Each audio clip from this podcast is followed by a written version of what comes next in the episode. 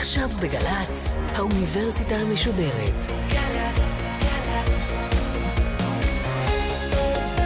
שקורה עכשיו.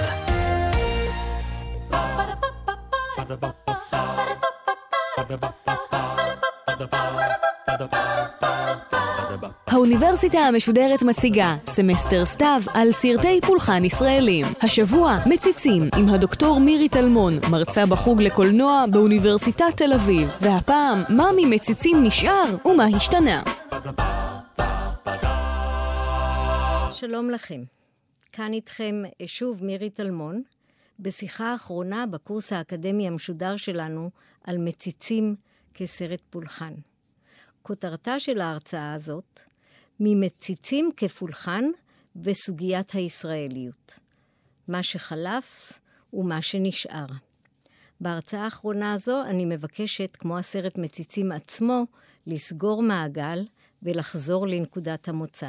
לשאלה מהו סרט פולחן, מהו סרט פולחן בהקשר ישראלי, לשיטתי, ומה עושה את מציצים לחזה. בהרצאה הראשונה הצעתי להגדיר את מציצים כסרט פולחן בעקבות תפיסתו של אומברטו אקו, את סרט הפולחן כקולאז' אינטרטקסטואלי של טיפוסים וארכיטיפים תרבותיים. הצבעתי על טיפוסים וסיטואציות שהם ארכיטיפיים, שחוזרים גם במציצים, בסרט מציצים, וגם בסרטי פולחן ישראלים נוספים, ועל הסתירות המיתיות בתרבות הישראלית שהסיטואציות, הנרטיבים והטיפוסים האלה מתמודדים עימן ומיישבים אותן. גם טענתי שבשונה מסרטי פולחן ביזאריים או טראשיים הפונים לתת-תרבויות ייחודיות המאמצות אותן כאקט חתרני ומתריס, מציצים, כמו סרטי פולחן ישראלים אחרים, אינו סרט שפונה לקבוצה מצומצמת של יודעי חן, שהופכים את הצפייה הפולחנית בסרט ואת הציטוט שלו למייחדת ומבדלת הן את הקבוצה והן את הסרט. להפך, טענתי, מציצים מבטא מכנה משותף רחב ומיינסטרימי דווקא של ישראליות. הוא גם אובייקט של צפייה וציטוט פולחניים, וגם אובייקט נוסטלגי, וזאת בדומה לסרטי פולחן אחרים משנות ה-70 וה-80, בכללם גבעת חלפון אינה עונה, חגיגה בסנוקר, אלכס חולה אהבה, צ'ארלי וחצי, מתחת לאף, הלהקה, דיזנגוף 99 ועוד, ויסלחו לי אלה שלא הזכרתי את סרט הפולחן שלהם. סרטים אלה משמשים כאובייקט פולחני וטקסי דווקא של קהלים רחבים. משודרים בהקשרים טקסיים שחוגגים ישראליות קולקטיבית ומוכללת, כמו יום העצמאות. יתר על כן, מציצים באופן ספציפי נבחר על ידי ישראלים שהצביעו על כך באופן דמוקרטי, ככל שתרבות הרייטינג מבטאת דמוקרטיה, או שם הדיקטטורה של הרוב והקהל הרחב, להקרנה המונית בפארק הירקון בחגיגות היובל לישראל. מדובר אפוא בטקסט בתרבות שאומץ, נוכס ונעשה בו שימוש פולחני על ידי ישראלים רבים, לאו דווקא בני הדור שצרך אותו בעת הקרנתו לראשונה, אלא דווקא הדורות הבאים, שבחרו בו כאובייקט פולחני לצפייה משותפת, לציטוט קיבוצי חוזר ונשנה בו, לבקיאות בטקסט התרבותי הזה כפריט משמעותי בארגז הכלים התרבותי שלהם. שקל שקל איך השמן מתחרמן. השמן מתחרמן, אבל הרזה יזיין. אומה, אומה. אטען אפוא טענת כבדת משקל. סרטי הפולחן הישראלים, ומציצים בכללם, מבטאים את הזיקה בין הישראלים לבין הישראליות שלהם, המתווכת בקולנוע שהם עושים לשלהם. סרטי הקולנוע שהם הופכים לאובייקטים פולחניים, לציטוט חוצה דורות, ולצפייה חוזרת ונשנית, הם מעין פורומים תרבותיים, מקום התכנסות ודיון משותף, אתרים של משא ומתן על זהותם הקיבוצית כישראלים, על ערכים משותפים, זיכרון קיבוצי, מה שמטריד ומייצר סתירות שיש ליישב, ומה שמאמצים שוב ושוב אל ליבה של התרבות. כל העם במילואים רק בישראל. צריך להודות. הישראלים עסוקים באופן די אובססיבי בישראליות שלהם. מתווכחים עליה, מגדירים אותה שוב ושוב מחדש. השאלה מה יוקרן בקולנוע, מה יושמע ברדיו, מה ישודר בטלוויזיה, היא שאלה נפיצה שמקפלת בתוכה ויכוחים אינסופיים, שמגיעים אגב עד לכנסת כמובן, שמתלהטים והולכים ככל שהקונצנזוס על הגדרת הישראליות נסדק ומתפוגג, ככל שקבוצות ומגזרים שונים בתרבות מבקשים להשפיע ולהכריע בשאלה מהי הישראליות, מהם גבולותיה, מה נדחה, מה צביונה? ומה הם תכניה. שאלת הישראליות שלנו כזהות, אבל גם כתרבות שמייצרת את עצמה מתוך מודעות עצמית תמידית, והקולנוע שנוצר כאן משתתף בשיח התרבותי הפנימי הזה, אינה עוד שאלה סמויה שבתשתית היצירה התרבותית העברית שהייתה שם בישראל משחר יצירתה בשלהי המאה ה-19, אלא היא עתה המרצע שיצא מן השק. אתר של מלחמת תרבות חיה ובועטת, שיש לה השלכות על כל תחומי החיים. זהו מאבק על הזיכרון הקיבוצי, על תקציבים ומימון, על תוכנית הלימודים, על מה שיהיה על גלי האתר, על מסכי הטלוויזיה, ובדירוג סדרי העדיפויות הלאומיים. במסגרת הדיון הזה על סוגיית הישראליות והקולנוע, השאלה מה עושה סרט לישראלי אותנטי אינה רלוונטית עוד רק למימון ותקצוב הפקתו. ב-1954, כשנחקק לראשונה חוק לעידוד הסרט הישראלי, הוגדר, וזה הוגדר אגב על ידי משרד המסחר והתעשייה, סרט ישראלי ככזה שלפחות 80% מאורכו צולמו, הוקלטו, פותחו ועובדו בישראל. בנוסף לכך, תארו לעצמכם, מועצת הסרט קיבלה סמכות להגדיר סרט שערכו הצילומי או האמנותי אינו מצדיק להגדירו כישראלי. מציצים שצולם, הוקלט ופותח ועובד בישראל בוודאי היה מקבל הכשר כישראלי גם על פי החוק ההוא משנות החמישים. וכפי שראינו, הוא אף באופן ייחודי ומובהק צולם באתרים טבעיים ישראליים, ותיעד הוויה מקומית מתוך ניסיון לייצגה כהווייתה המוחשית והחושית. אבל השאלה הנשאלת לגבי מציצים כסרט פולחן, היא לא רק מאילו בחינות מציצים יוצר שיח קולנועי מקומי, מקורי, שמבטא ישראליות, גם מדומיינת וגם נחווית. ואף לא רק מדוע הישראלים בוחרים להכניס אותו לקנון התרבותי שלהם, בוחרים לזכור אותו ולחיות אותו שוב ושוב בהווה התרבותי העל-זמני, כטקסט מצוטט ומפולחן, כפסיפס של ארכיטיפים אינטרטקסטואליים. אלא שאלה רלוונטית היא האם ההוויה הזו, וזו השאלה שאנחנו שואלים כאן היום, הנוסח הזה של ישראליות מוחשית ומדומיינת נותר רלוונטי לווידיון הקולנועי והטלוויזיוני בישראל כיום.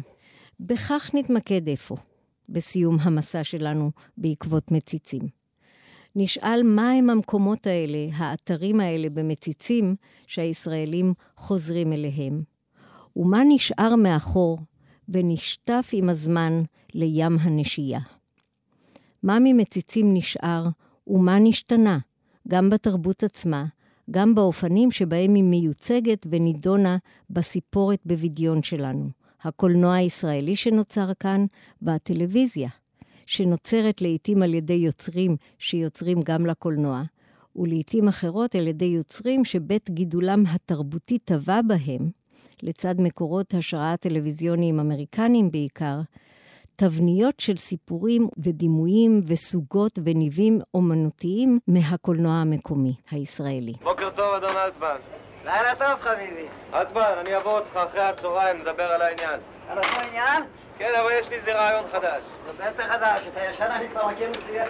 תמורה משמעותית בתרבות שניכרת בקולנוע ומתאימה מאוד גם למדיום ולאומנות הטלוויזיה, היא המעבר מסדר יום תרבותי שמעמיד במרכזו את העם, המרחב הציבורי ואת הקולקטיב, החבורה, הקבוצה כשלוחות מטונימיות שלהם בקולנוע, לסדר יום תרבותי שבראשו המשפחה. מערכות יחסים, חיי הרגש, המרחב הפרטי האינטימי. מציצים, כמו התרבות הישראלית הרשמית בכללה עד שנות התשעים, דחק את המשפחה והזוגיות לשוליים. לא כן סרטי הבורקס, אבל מעניין לציין שחלק ניכר מסרטי הפולחן, מציצים, הלהקה ובמידה מסוימת גם גבעת חלפון אינה עונה, מעמידים את החבורה, הקבוצה, הלהקה, היחידה הצבאית, במרכז הנרטיב, הקונפליקטים הדרמטיים וההזדהויות המזומנות לנו כצופים. גברים בעיקר.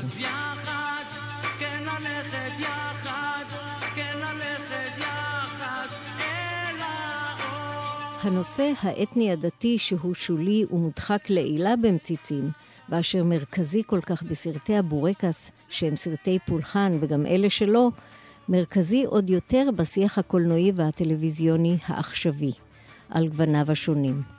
החבורה ההומוגנית, הישראלית, הילידית, הצברית, שאף אחד בה לא דור שני של כלום, אינה עוד מרכזית בשיח התרבותי הישראלי, הקולנועי והטלוויזיוני. אמנם חבורת הגברים חיה ובועטת בטלוויזיה, בסדרות פופולריות מאוד כמו אספור, ג'וני ואבירי הגליל ורמזור.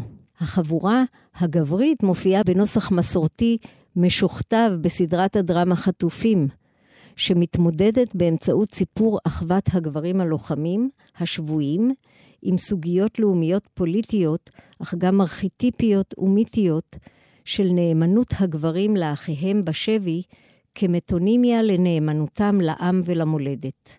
סדרת הטלוויזיה ג'וני ואבירי הגליל מציעה מחווה אינטרטקסטואלית מרתקת לסיפורה של חבורת הגברים החרמנים ממציצים.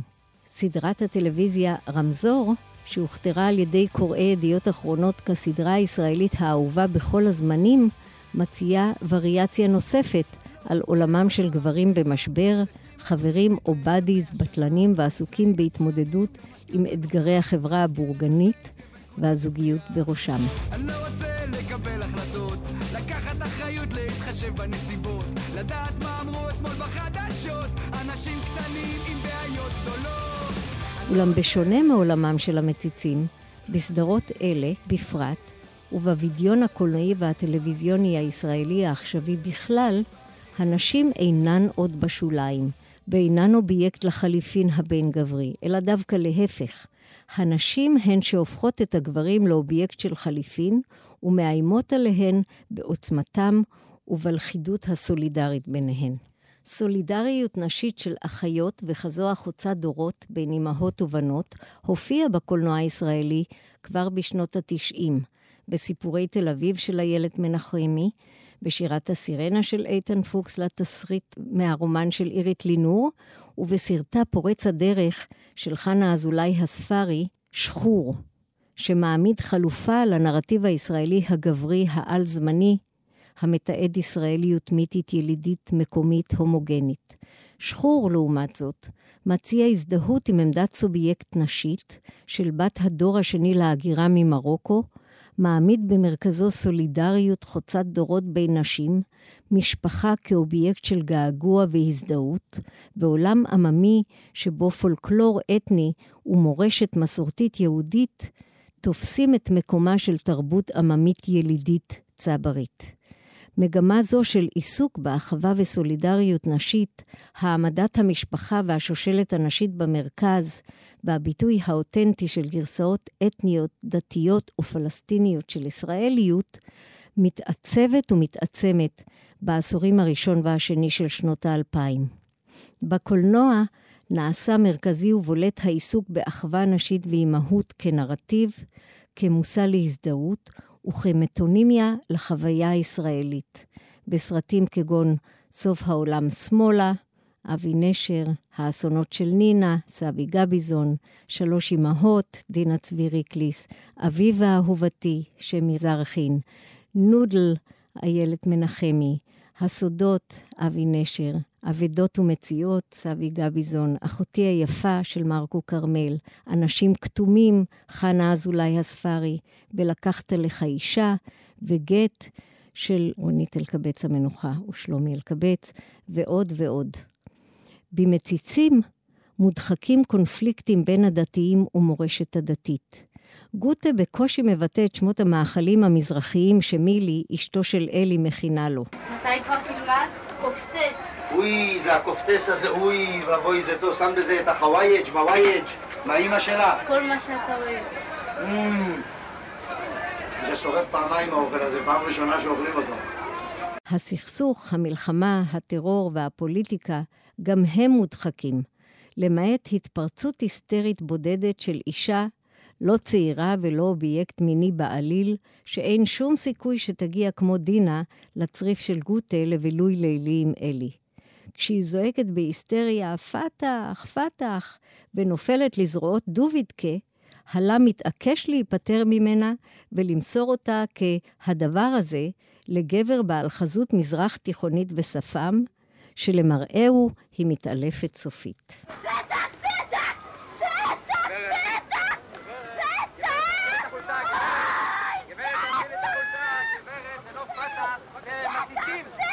במציצים אין פלסטינים, אין מרכז ופריפריה, אין חרדים, דתיים וחילוניים.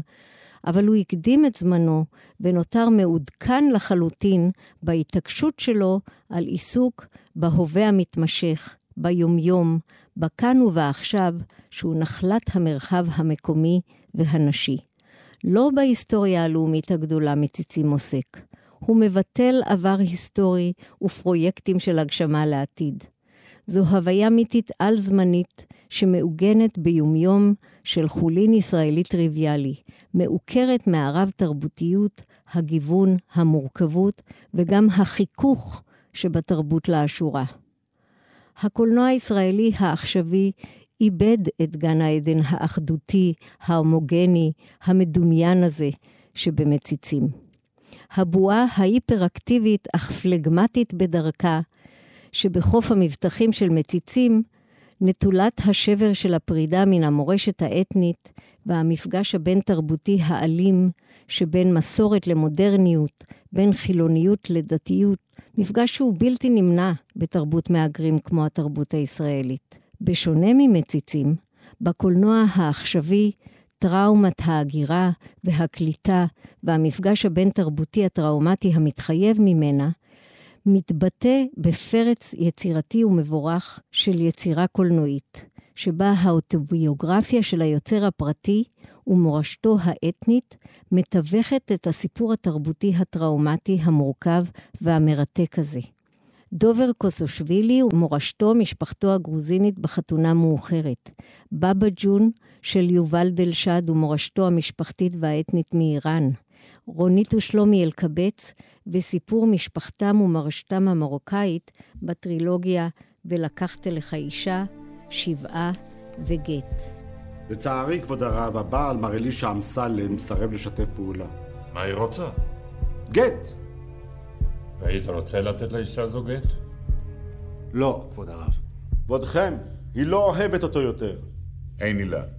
הישראליות המדומיינת, שהפכה אובייקט של נוסטלגיה ופולחן במציצים, מבטאת שלמות נאיבית של זהות כאילו אותנטית, אבל לא באמת מכילה את כולם, את כל הישראלים, ובוודאי שלא את כולן.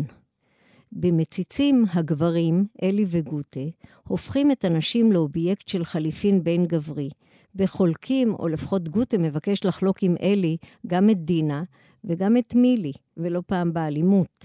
הלו, הלו, רגע, רגע, רגע, רגע, מה זה? מה זה? הלו, דינה.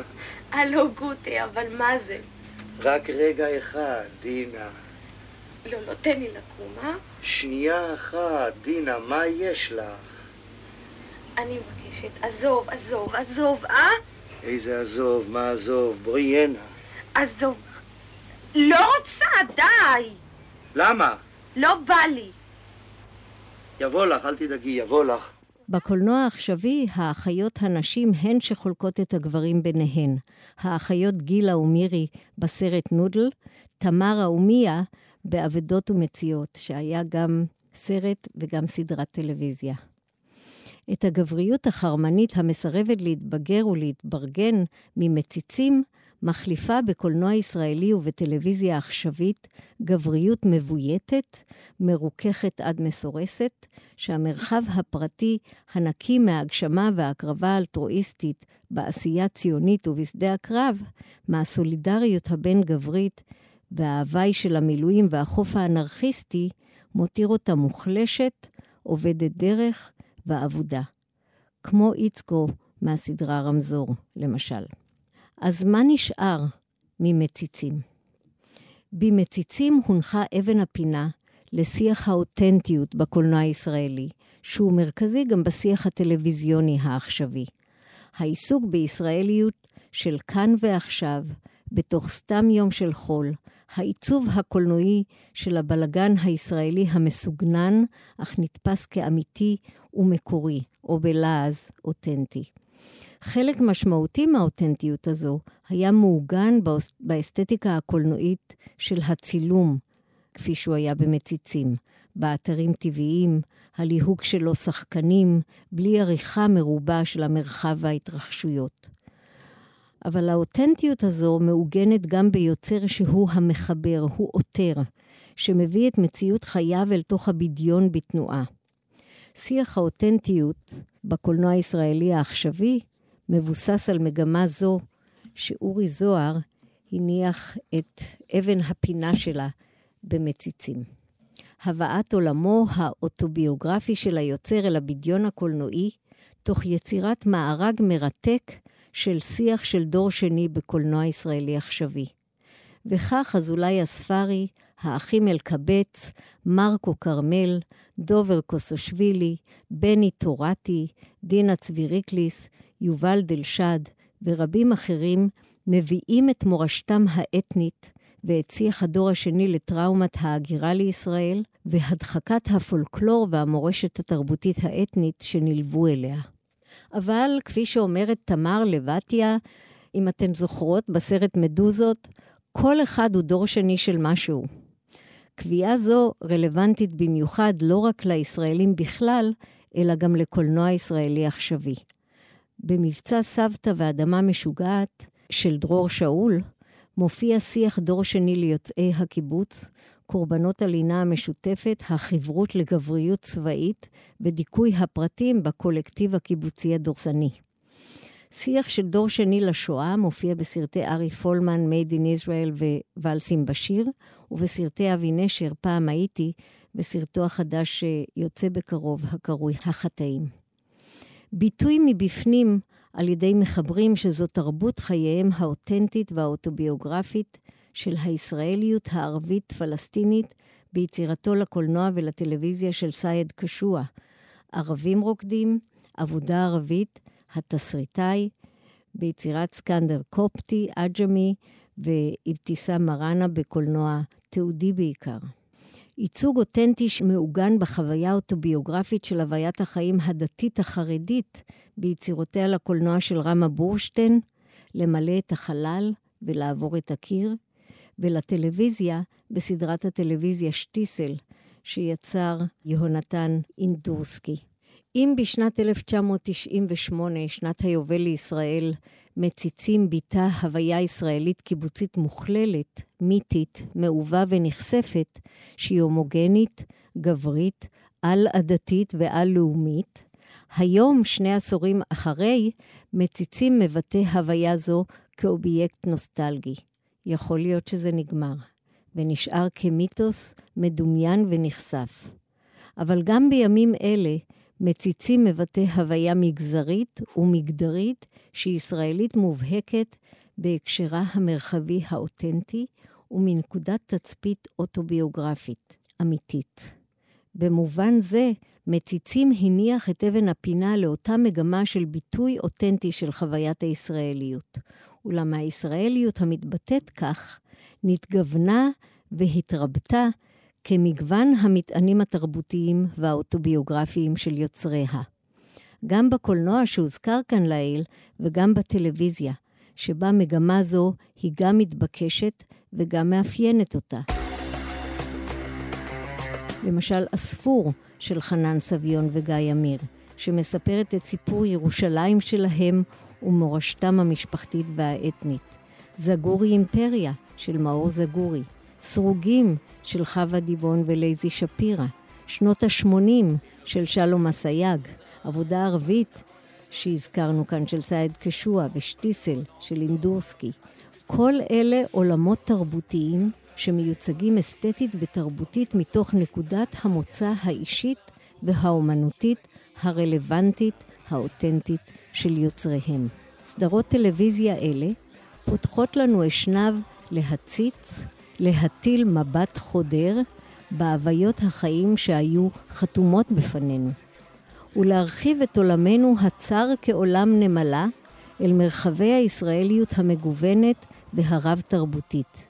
מתוך המיקרו-קוסמוס של המציצים, בשיח המקום הקטן האותנטי שלו, המתעקש על הכאן ועכשיו הטריוויאלי, צמח יקום שלם של הוויות ישראליות מרובות ומגוונות, שמתעקשות על האותנטיות שלהן, על השפה, הטקסים, החלומות, הדילמות ומרחבי המחיה והביטוי שלהן.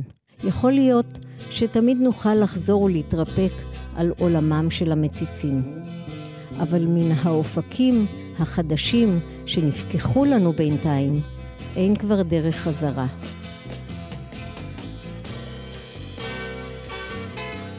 ימים יגידו אילו מן הסרטים וסדרות הטלוויזיה של העשורים האחרונים יהפכו לאובייקטים של פולחן ושל נוסטלגיה. אבל אלה שיהפכו לסרטי ולסדרות פולחן, לא פחות משיעידו על עצמם כטקסטים בתרבות וכתוצרי אומנות, בוודאי יספרו לנו עלינו, על הישראלים, על מה שאנו חרדים ומדחיקים, על מה שאנו מתאווים ומדמיינים את עצמנו באמצעות הקולנוע. שאנחנו אוהבים לשוב ולצפות פה, לזכור ולצטט, לאהוב. שוב לא ישנת כל הלילה, אתה קורא לזה חגיגה. אבל ברגע שגמרת, אתה שוב מוכה דאגה. אתה חוזר אל כאביך, mm, אתה עוד מנסה לשמור שלא יקרה בך שינוי, שיהיה לך תמיד לאן לחזור.